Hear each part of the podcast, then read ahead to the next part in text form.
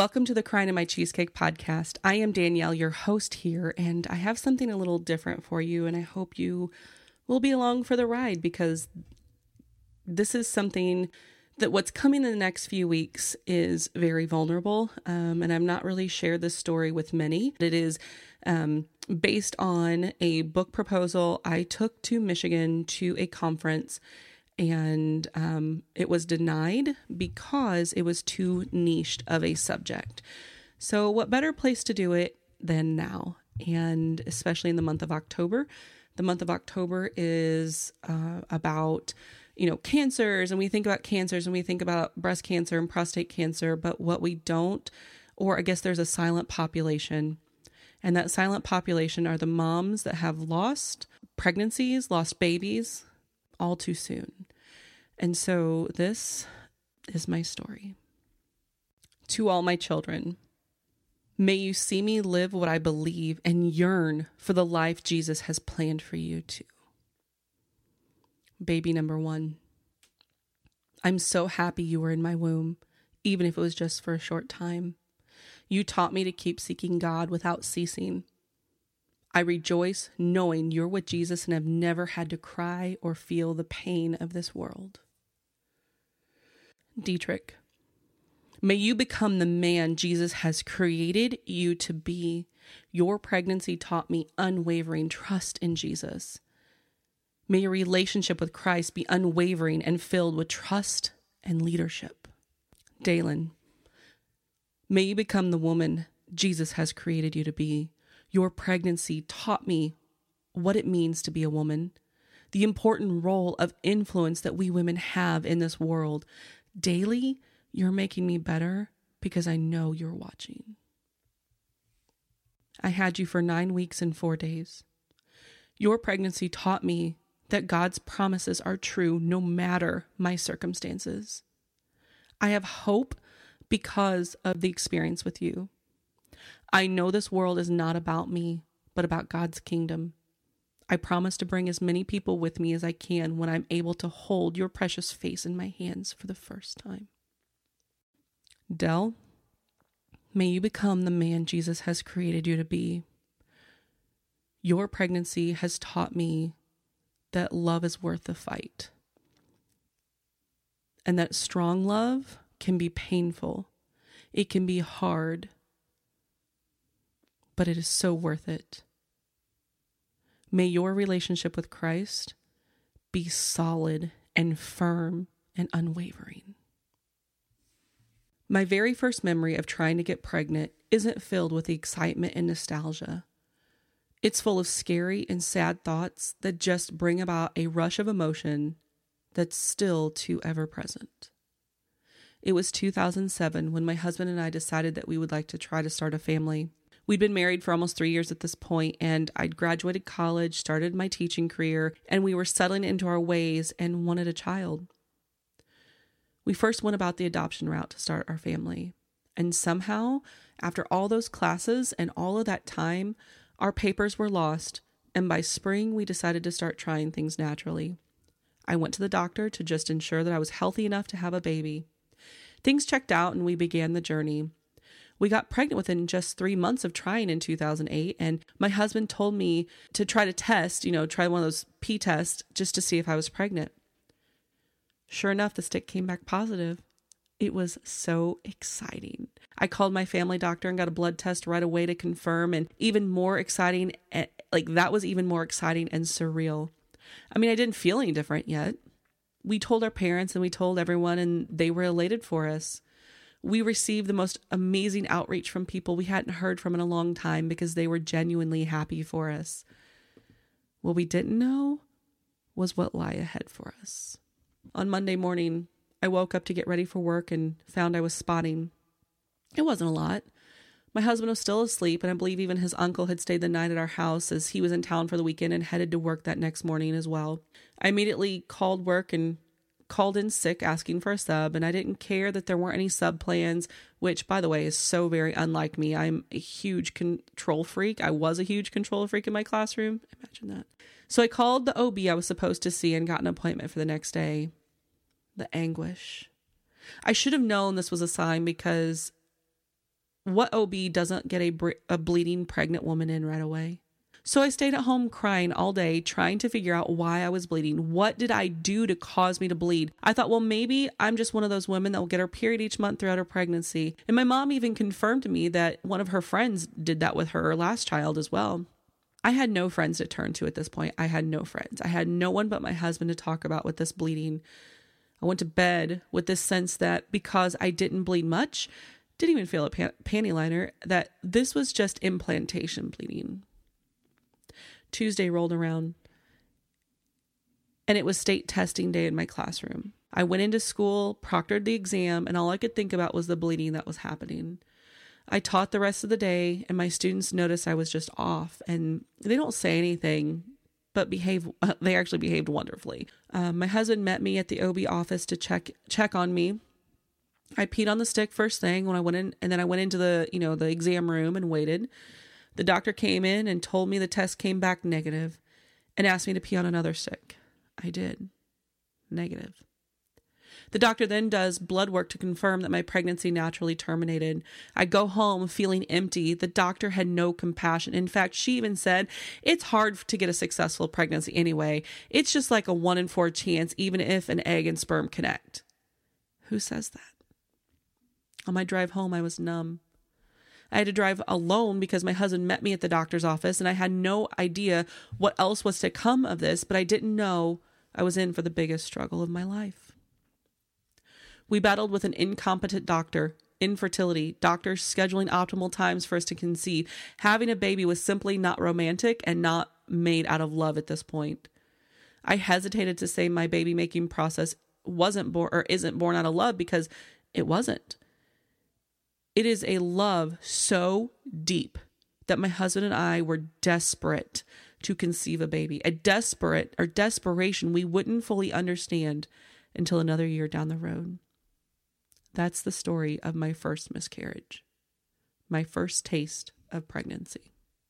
If you're a mom who has struggled with this loss, decades ago, just last month, the same year, if you're a friend or a parent of a child that has gone through this or of someone that has gone through this, I'm sorry. I'm sorry that you are here with me, but I'm so grateful for you, for your heart, your precious face, face that I wish I could envelope with my hands and, and for a moment connect with a sympathetic gaze as tears roll from our eyes. Share the emotion of lost life with which the only connection that baby had to the world was us. I'm grateful for the opportunity to share with you my experiences and share with you how I found healing.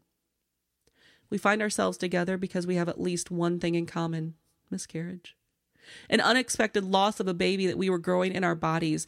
You may be happily married with children as I am. Maybe you've lost other babies as I have. But maybe you're the single mom. Maybe you're the single mom with or without a partner to support you during this time.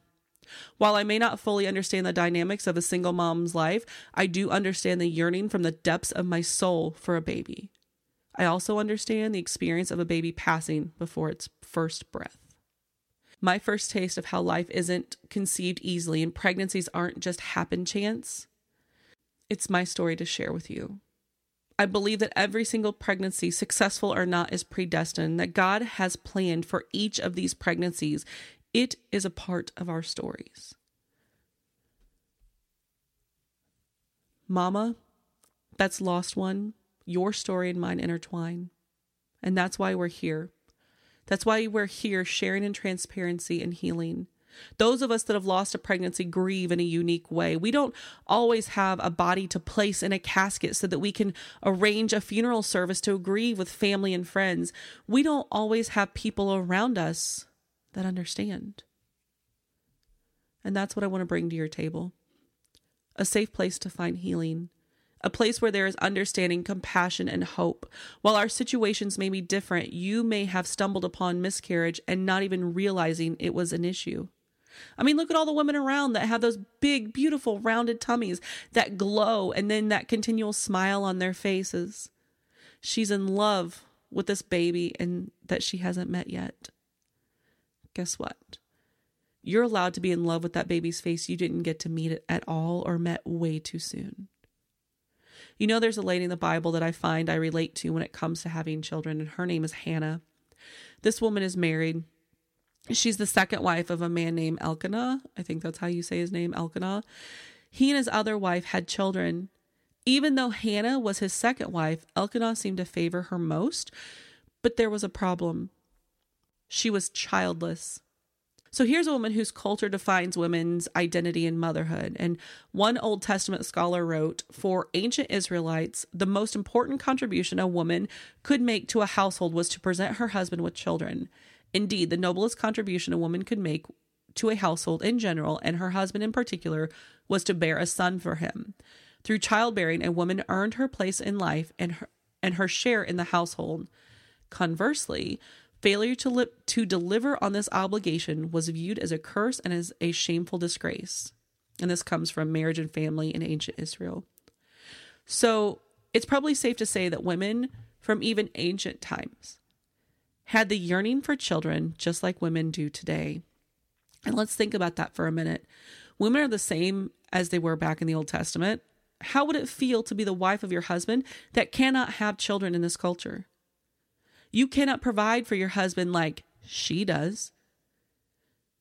You would, or how would it feel to see time after time again another woman bearing children and birthing them healthily and perfect in front of you? This reminds me of how we compare ourselves to other women's journeys in motherhood to ourselves. A few years ago, I met um, some of my friends, Amy and Kim, at our favorite breakfast or our favorite restaurant for breakfast. And we were sitting there catching up on life and sipping on our coffee. And out of the corner of my eye, I see this beautiful blonde walk to the door. She could have been a, on a commercial with her bouncing lust, lustrous waves and um, she wore an olive dress pants and a cream sweater with a jacket over the top. There were file folders in the crook of her arm and a purse slung over her shoulder, and her body even looked to be perfection. And my friend Kim opened her mouth and said something like, Must be nice to be so beautiful. And I stopped in that moment. And I stopped her in that moment. And I spoke up saying, um, You don't have any idea what that girl is dealing with. She may be insecure. She may work out too much to keep her body looking like that. Maybe she remains unmarried and wishes for a family. And that pretty much did it. God spoke out of my mouth, reminding my friend and myself that we all have our issues no matter what the outside says. Whether we're putting a gal down in our minds or we're putting ourselves down, that is comparison. Hannah had to deal with comparison every single day of her life. Her rival kept on provoking her just simply to irritate her, and that's found in 1 Samuel 1 7. It went on year after year.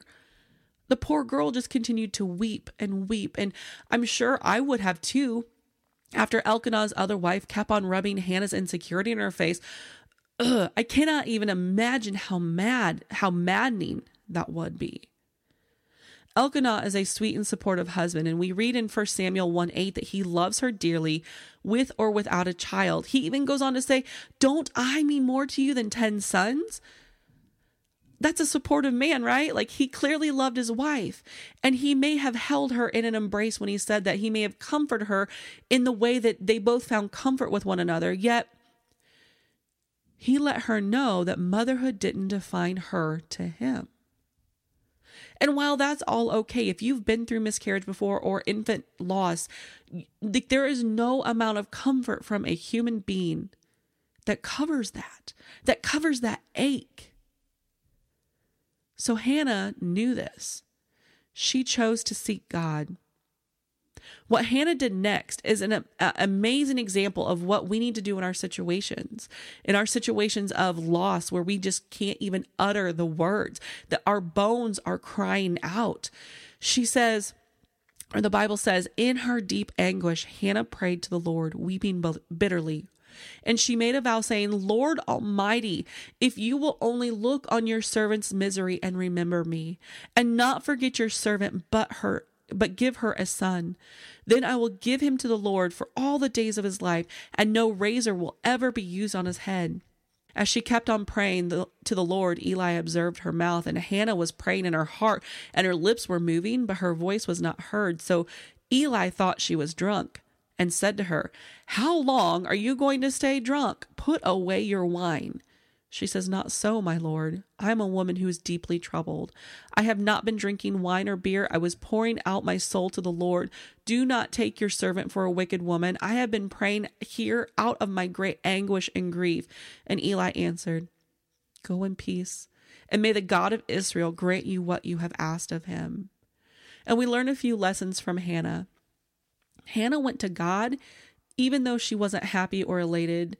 It was easy it's it is so easy to praise God when everything is going great, when our heart's desires are being fulfilled, when life is going great. We should praise God, obviously. But what about in the times we have struggles, especially when we are the most insecure and and it is something bigger than we can handle ourselves? Hannah shows us that we can go to God weeping bitterly. And Google explains that bitter means angry, hurt, or resentful because of one's bad experiences or sense of unjust treatment. I like that definition because it feels easy to be resentful during the time of miscarriage or infant loss. That's the easy part. But what Hannah does shows us that we can take our bitterness to the throne and really pour out exactly how we feel. The second thing Hannah teaches is that she called herself a servant of the Lord. A servant is someone that submits themselves to a master and does whatever is expected, no matter how dirty or painful the work may be. Hannah has been obedient to God even though she was provoked by Peninnah. She was also calling herself a servant, professing she is at a loss and not in control. Third thing, God hears our prayers of our hearts. I'm not sure about you, but when I have had a weeping fest, most especially after miscarriage, I am so emotional that sometimes I can't verbally speak. I can't even utter a prayer without my emotions getting me choked up. And Hannah shows that praying with our heart counts. Our God hears our heart's desires. Hannah is an amazingly strong woman. Maybe not physically, but spiritually strong woman. She is someone that I find um, relationship or like that comfort relationship in because her story is here for me to feel as though I am not alone. I'm not the only woman who struggles with a barren womb. She also provides me an example to follow. When we receive the news that we have lost our child or children, that's the time when we have a choice with how we respond to our miscarriages. We can either be bitter or we can be better. You see, we can allow ourselves to wallow in the pain. And I'm not saying we can't grieve because we have to go through the grieving process in order to reach acceptance and move on. But we don't have to seclude ourselves, think we're the only ones, and think no one understands. Ladies, thinking no one understands or that we are alone, those are thoughts directly from Satan. We are never truly alone.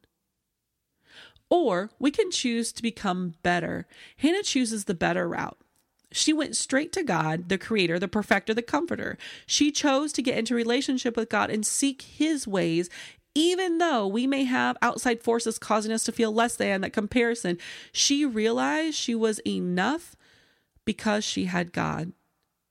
That what she brought to the table was enough, that that prayer, the heart utterances was enough because she had God. When she did get herself in line with God's desires specifically for her, Hannah realized she needed to dedicate her child to God. She gave acknowledgement to God that this child, his created being, is his. That this child that she that he may give her is his. Her child was needed specifically to further God's kingdom. And Hannah shows us by her story that what she's learned from God, that having a child isn't a means to satisfy personal desires. Having a child doesn't just happen because that's what our culture says that's what's next to do or we're supposed to do. You see, she realized God puts desires in our heart, the type of desires that don't go away, the, the desires that feel like our inner being is aching for it. It's not like a craving, it's not like the wanting of something just because someone else has it. It's not as a desire to have this picture perfect life. No, it is also not the desire that is hormonal. You know what I'm talking about, that that mother instinct hormone, the one that just says I need another child because my uterus aches. No, this is a desire that can only be filled by God and only fulfilled in his ways. Before Hannah had Samuel, she made peace with God. She knew where she stood with him and she got herself together before she was allowed to even conceive. Friend, I'm not saying God gives a child when we obey. He gives the desires of our heart. Just like anything else, when He fulfills a desire, it may not look like what we think it should. But let me go back to that desires of the heart thing. He gives the gives us the desires of our heart. He gives us the desires of our heart. But he only gives us the desires of our heart when our hearts are surrendered to him and we are in obedience to him and our heart's desires align with what he wants for us. And I promise you, I don't make many promises, but I promise you that when we allow God to move in us, he will fulfill us. Maybe not what our earthly desires are, but what His desires are. When we seek God and submit our hearts fully to Him, He will come through. He always does. And guess what? It will always be good. If you appreciated this episode, you can buy me a coffee at buymeacoffee.com slash CIMC.